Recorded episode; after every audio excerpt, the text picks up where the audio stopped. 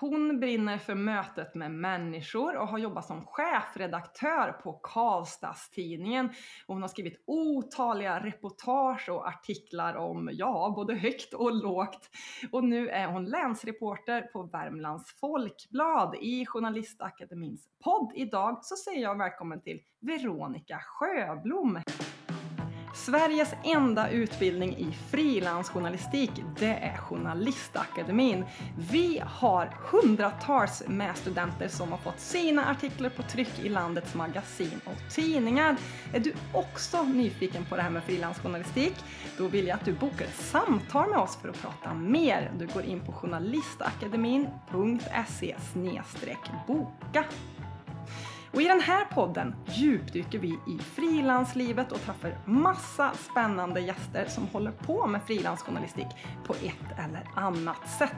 Jag hoppas att du ska bli riktigt inspirerad. Hej! Hej! Tack så mycket för att jag får vara med. Jätte Kul att ha dig här. Hur är det? Du är ju på nytt jobb. Ja, det, det har varit en intensiv första månad. Eh, ny på jobbet är ju alltid eh, ny på jobbet. Med, ja, man är lite nervös och vill göra bra ifrån sig och, och sådär. Men det har varit jätte, jättekul och jag har fått träffa väldigt mycket roliga människor runt om i Värmland. Eh, så jag tycker att det har varit en bra, bra start. Vad kul att höra. Du ska berätta mer om, eh, om nya jobbet, men jag tänkte att jag kan gå tillbaka. Du har ju varit chefredaktör för en mm. lokaltidning här i Värmland, där både du och jag eh, bor. Hur har det jobbet varit? Oj, oj, oj. Ja, det var ja, men den roligaste tiden i, i mitt liv och eh, ja, men den jobbigaste också höll jag på att säga. Det är, det är väldigt så hög, högt och lågt.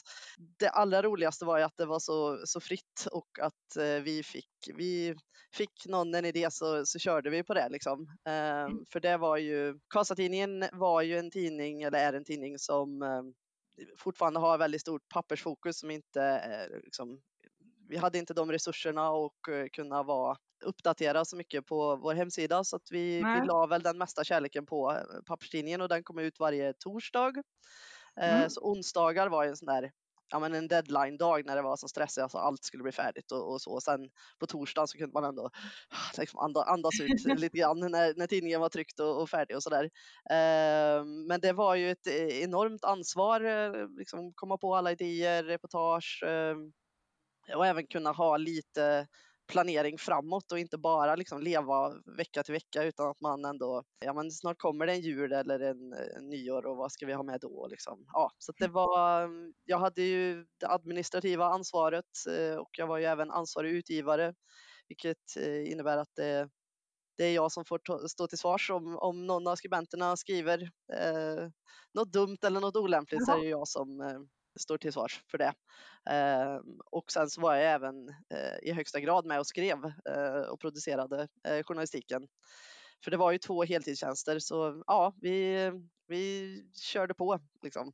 Det är som ett stort ansvar, för jag vet ju också, du hade ju också kontakt, alltså, malla upp en tidning och layouten och hur allt ska in och, och disponeras och kontakt med externa också förstår jag, krönikörer? Och... Ja absolut, ja men det var, det var allt innefattade det. Eh, som sagt från att, att planera layout eh, till vart passar det att ha annonserna. Eh, sen annonsavdelningen hade såklart åsikter så det, det fick man ju anpassa sig ibland bara. Och, eh, men ofta så gick det liksom att få ha önskemål i alla fall om att nej den här sidan passar inte så bra för vi, vi har ett uppslag om, om det här så jag, jag vill gärna liksom inte att någon annons är och stör. Mm. Eh, till, ja, eh, lägga ut liksom jobb och artikelidéer på medarbetarna, komma på vad jag själv ska göra eh, och även ha kontakt som du sa med, med krönikörer och frilansskribenter. Vi hade också eh, varje vecka inslag av, eh, ja vad ska jag kalla det, nostalgisk journalistik med gamla bilder på hur det såg ja. ut i Karlstad förr i tiden. Eh, och då mm, var det oftast jag som fick leta upp de där gamla bilderna i olika arkiv. Och eh, e-, ett segment som vi hade var ju platsen. Eh, då tog vi en gammal bild och så fotograferade vi hur den platsen ser ut idag. Och det var ju väldigt mm. uppskattat. Men det ska ju göras också. Och helst inte liksom för nära utan att man ändå varierade stadsdelar och, och, och sådär. Så det var mycket så små grejer som eh, kanske inte såg så avancerade ut i, i tidningen men som ändå tog mycket tid att göra. Eh, och sen så läste vi varandras eh, artiklar och gav feedback. Ja gud, vad mm. gjorde vi alltid? Ja men vi skrev och vi fotade och vi redigerade bilder och eh, mm. vi hade kontakt med redigeringen om hur vi ville att layouten skulle se ut. Eh, ja, och sen skickade iväg mm. liksom, grönade artiklar som, man, som vi kallade det och eh, ja, men webbpublicering, pushar, eh, Facebook, sociala medier. Men väldigt roligt. Ger du bra eller dålig reklam för att vara chefredaktör för en liten tidning? För det låter ju alltså mastodont mycket jobb och många saker att hålla på ja, eh, ja, nej det, det, var inte meningen att ge liksom, bara då, då. Det var jättekul. För man, ja, men man kunde styra sina egna arbetstider. Eh, det var ju vi, en, en liten redaktion och då ja, men då jobbar man ju väldigt tätt och eh, det var inte bara jag som fick ta ansvaret utan jag litade ju på mina medarbetare väldigt mycket att de klarar av det här eh, och gör det vi har sagt. Så att jag var ju aldrig liksom orolig att oj, vad ska vi ha i tidningen så, utan att det, det löste sig alltid. Det är ju lite skillnad. Eh, många som går hos oss på Journalistakademin skriver för de större magasinen och där är ju oftast alltså, långa pressläggningstider. Det kan vara flera månader framåt. Det är oftast inte så mycket stress. Hur var det, tycker du, att jobba med att få ut en tidning varje vecka men även se framåt? För det är ju lite en del nyhetsjournalistik i det här också. Det får inte bli för gammalt, eller hur? Ja, det var, det var ju stressigt. Det, det var det. Och, eh, man, man, skriver långa listor i sin telefon. Eh, man, hjärnan är liksom igång dygn, dygnet runt. Även om jag liksom gick hem och lagade mat eh, åt mitt barn så tänkte alltså man har ju ögonen öppna och hör man något eller ser något på Facebook så ja, men antecknar man det eller liksom chattar på kvällarna med någon reporter som hör av sig och, och, och sådär. Så, det, det är klart att det var en enorm frihet men det var också att man egentligen jobbade eh, jämt eh, men kunde vara ledig när man ville också. Så det är klart att eh, nu, nu jobbade jag i ett och ett halvt år blev det ju eh, och det var ju perioder då jag bara kände åh gud vad jobbigt men väldigt väldigt ofta så var det ju ba, bara kul. Ja men få bestämma vad man vill skriva helt själv. Hur gör du personligen för att komma på idéer? För jag vet att du tycker mycket om att skriva om möten med människor men också djur har du skrivit en del om. Som sagt, håll, alltid hålla ögonen öppna eh, vart man än är i affärer eller om man är hemma liksom, hos sina föräldrar. Alltså lyssna på vad folk pratar om. Sociala medier är jättebra. Eh, och sen att man kan också utgå ifrån sig själv, alltså gräva där man står. Eh, mm. Vad går jag runt och tänker på just nu? Vad, mina vänner, vad är, vad är det de pratar om? Vad är det de som är intresserade av? Eh, och även ha, om man har intressanta människor i sin omgivning, det, det måste inte vara jag som intervjuar dem, eh, grannar, vänners eh, pojkvänner, eh, män, flickvänner, vänners grannar. Ja. det går att gräva liksom ganska i sin egen liksom, och omgivning och det finns jättemånga intressanta människor. Alla människor bär på en historia så det är bara att man måste lyssna och leta lite. Det var jättebra tips och det pratar vi om mycket i på Journalistakademin också. Gräva där du står, okej okay, vad har jag för nätverk kring mig? Vad går jag runt och tänker om på dagarna? Mm. Finns det andra som tänker på samma, samma sak. Har du några sådana här artiklar som ligger extra varmt om hjärtat? Ja, men från, från Kasatidningstiden så är det ju mina fars pappor När det var fars dag så eh, intervjuade jag första året där en, eh, en bekants sambo. För de har eh, fy, fyra barn gemensamt och så har eh, min kompis då en, eller min bekant en, ett barn sedan tidigare också. Och då tänkte jag, men en fembarnspappa liksom. Det är jätteintressant att höra hur det är livet som förälder eller som pappa eh, när man har så många barn.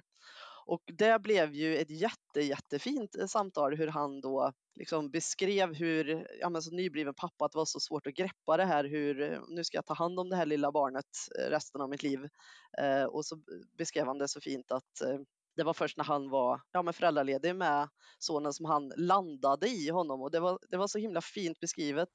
Mm. Eh, så att det här, jag tänkte bara att ja, men nu pratar vi lite om hur det är att vara pappa och ja, liksom, ja, det är första och hur ska ni fira? Ganska lättsamt och så blev det ett mycket djupare samtal än vad jag hade tänkt från början.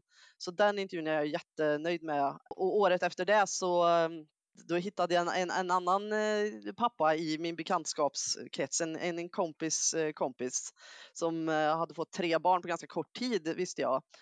Och då hade jag egentligen tänkt att det skulle vara ett reportage med liksom tre generationer pappor, eller två pappor och två barn blir det då, som skulle liksom få prata om hur var det att vara pappa förr och hur är det nu och hur är det att liksom vara farfar istället för pappa och, och liksom sådana saker. Men då fick jag inte riktigt till det. Men det blev så himla bra ändå för den här eh, killen eh, bara började berätta om hur, hur svårt det hade varit för dem att, att få barn från första början. Och det var också så här ärligt, liksom, djupt samtal som jag inte alls var liksom, beredd på innan. Så det gäller ju liksom att lyssna på de här detaljerna som han sa det ju liksom bara i förbifarten. Jag bara, nej men oj, ja men hur, hur var det då för er? Och, och det, det som blev så bra då tycker jag att det, det är inte så ofta som män eller pappor pratar om svårigheten att få barn. Det är oftast liksom kvinnor och mammor som eh, ja.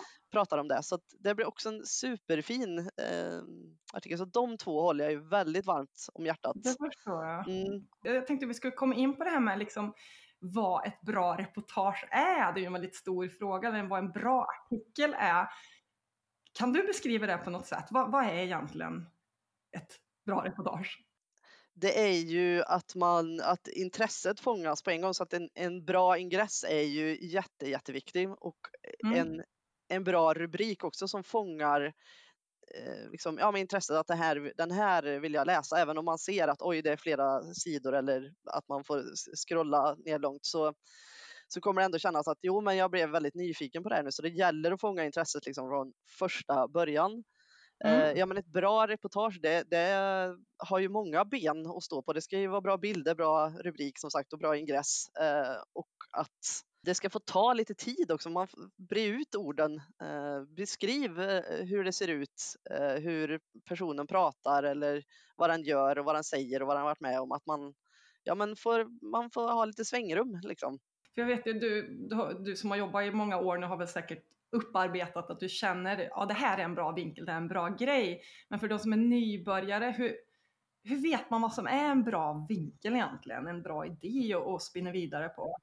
Det är ju det som är det intressanta med personen eller ämnet eh, som man skriver om. Om, om man har svårt att, att liksom komma på vad, oj, hur ska jag skriva det här? Så berätta det för en, en, en vän eller en kollega att eh, den här personen har jag träffat, eh, hon berättade det här, då kommer det ganska naturligt vad det är man vill berätta eh, först. Vad var det som var intressant? Vad sa den här personen för roligt eller gripande eller den här platsen eller företeelsen eller vad det nu är man skriver om. Vad, vad är det som är grejen? Vad är det viktigaste? Vad är det roligaste? Vad är det som man själv tycker är intressant? Det kanske låter lite flummigt men det är, det är lite så man ska tänka just kring vinkel. Um, och att man inte kan ta med precis allting som en person säger eller gör. För då, då blir det liksom inte journalistik, då blir det ett eh, referat, ett, en mötesanteckning som inte blir intressant att läsa eh, utan att man får man, man, kan ju ha olika sidospår naturligtvis men ändå att det är ja, men en eller högst två grejer som är intressant med den här personen och att man liksom försöker hålla sig eh, till det. Precis, vi brukar ju säga det som att man ska liksom, först kommer ämnet här uppe om man tänker ett cocktailglas och längst ner är ju vinkeln när man trattar ner det till något specifikt som ja, någon vill läsa. Ja, exakt. Så att det inte blir mellanmjölk helt enkelt. Exakt. Men när, när känner du dig nöjd med en artikel då? Aldrig, nej. Oj, ursäkta.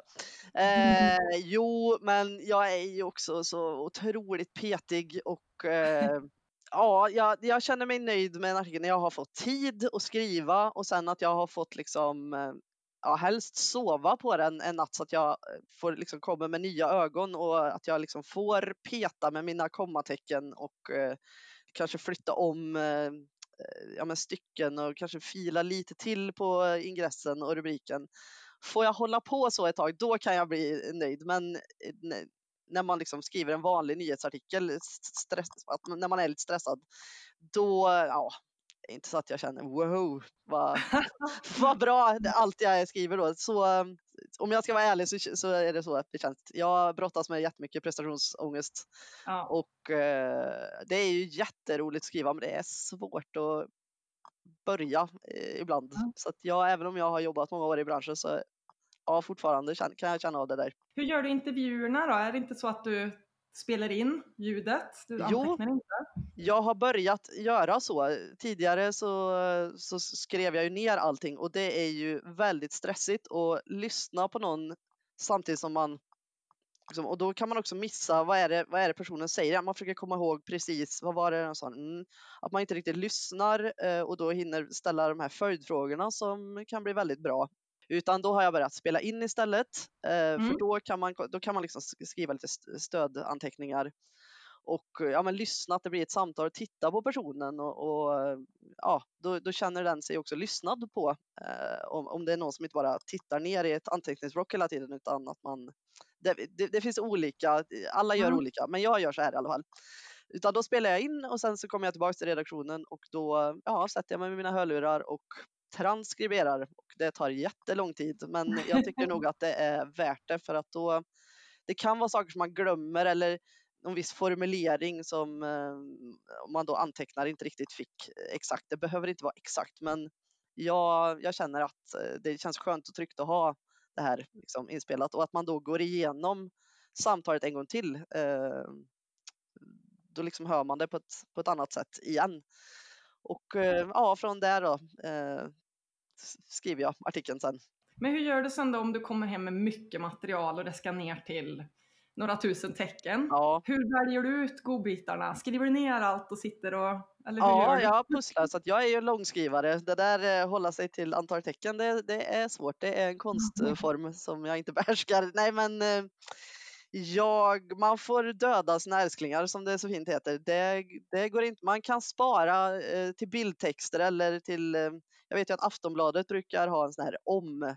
Där har de ju med sådana slattar som de inte eh, får in i den vanliga texten utan då är det liksom Per Gessle mm. om sommarplanerna. Ah. Eller ja, då kan, då kan man ha som en liten faktaruta eh, istället. Men annars så är det tyvärr att man får eh, ta bort och då, då, får man ju hålla sig till den här vinkeln att även om den här personen sa något roligt eller att ja, men det här var ju jättebra och intressant också så nej, tyvärr, man får bara ta bort det tyvärr. Det är så mm. det är. Jag brukar tänka det som också att läsarna har ju faktiskt ingen aning om vad man tar bort. Det är inte så att de läser tidningen och oh, hon har tagit bort det här, det vet ju inte de. Så det är ju mest en själv då som mm. får kill your darling som så du säger. Och nu har du ju ett nytt jobb, länsreporter på Värmlands Folkblad. Vad, vad, gör du då, då? Ja, men då är det tanken att jag ska ut i Värmland och träffa människor, eh, skriva reportage och, och personporträtt.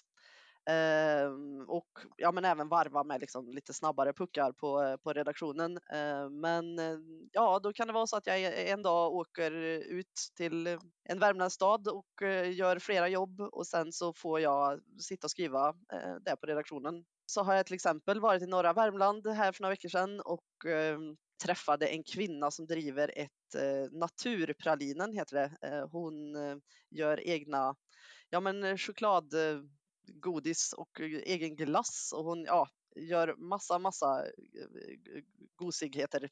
Mm. Gottighet, ja. Mm. Och hon blev utsedd till årets eh, nordvärmlänning.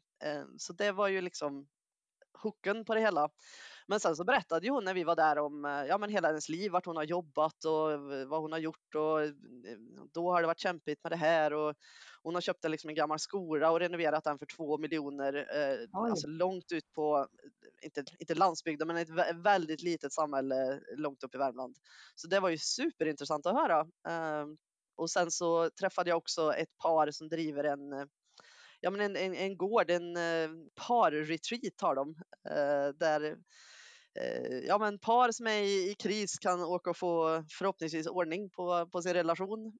Och så driver de bed and breakfast och har yoga och ja, och de var också så här som öppnade sig och berättade om sina svårigheter som de har haft i sin relation och eh, vad de har gjort tidigare i livet och ja men så här var jag förut och nu är jag så här och när vi träffades så blev det så här och sånt älskar ju jag liksom relationer och eh, när, när, när no, några vågar och berätta för mig som de egentligen inte känner. Eh, det här har jag varit med om och det här har jag lärt mig om det. Jag, jag älskar det eh, och sen så får jag berätta det för alla läsare som då ja men förhoppningsvis tar det till sig och kanske lär sig något eller får aha, jaha, det är så, så det är. Eh. Så, ja, men sådana såna möten är ju anledningen till att jag är journalist. fantastiskt, vilken lyx att få ha med sig en fotograf. Sitta och fika och prata om livet och relationer och sen får jag skriva om det. det ja, och betalt får jag för det också. Det är otroligt. Och betalt får du också. Det är ju Ja. riktigt stor bonus. Mm. Ja men jättehärligt att höra. Och jag vet ju att du ska snart iväg här nu. Vad har du nu inplanerat? Ja, men idag så ska jag till Skoghall till Eva-Lena som driver en tygbutik där hon säljer retro-tyger och även syr egna barnkläder. Eh, som jag fick tips om och eh, jag ringde och pratade med henne och hon var jättemysig så att det här tror jag blir ett, så här, ett sånt där fint möte som, eh, som jag älskar att skriva om såna här människor och eh, så ska vi få kika runt lite i hennes lilla butik. Eh, det ska bli jättemysigt och kul. Och då hoppas jag du får fika och sitta och prata och få fotograf med och Ja, allt det som allt du det blir. Och betalt. Perfekt, det låter som du har hittat rätt jobb. Det har jag, absolut. Tack så jättemycket Veronica för att du var med här hos oss idag och berättade om hur det är att jobba som chefredaktör på lokaltidning och som länsreporter. Lokaltidningar tar ju också in frilansmaterial och du har ju suttit och tagit emot en hel idéer i ditt liv. Så tack så jättemycket Veronica. Ja, tack för att jag fick vara med. Det var jättekul. Och är det så att du som lyssnar på oss också vill livnära dig på det här med skrivandet, ja men då vill jag gärna uppmuntra dig till att boka ett samtal med oss på Journalistakademin. Du går in på journalistakademin.se boka så bokar du ett gratis samtal så hoppas jag vi hörs och ses framöver.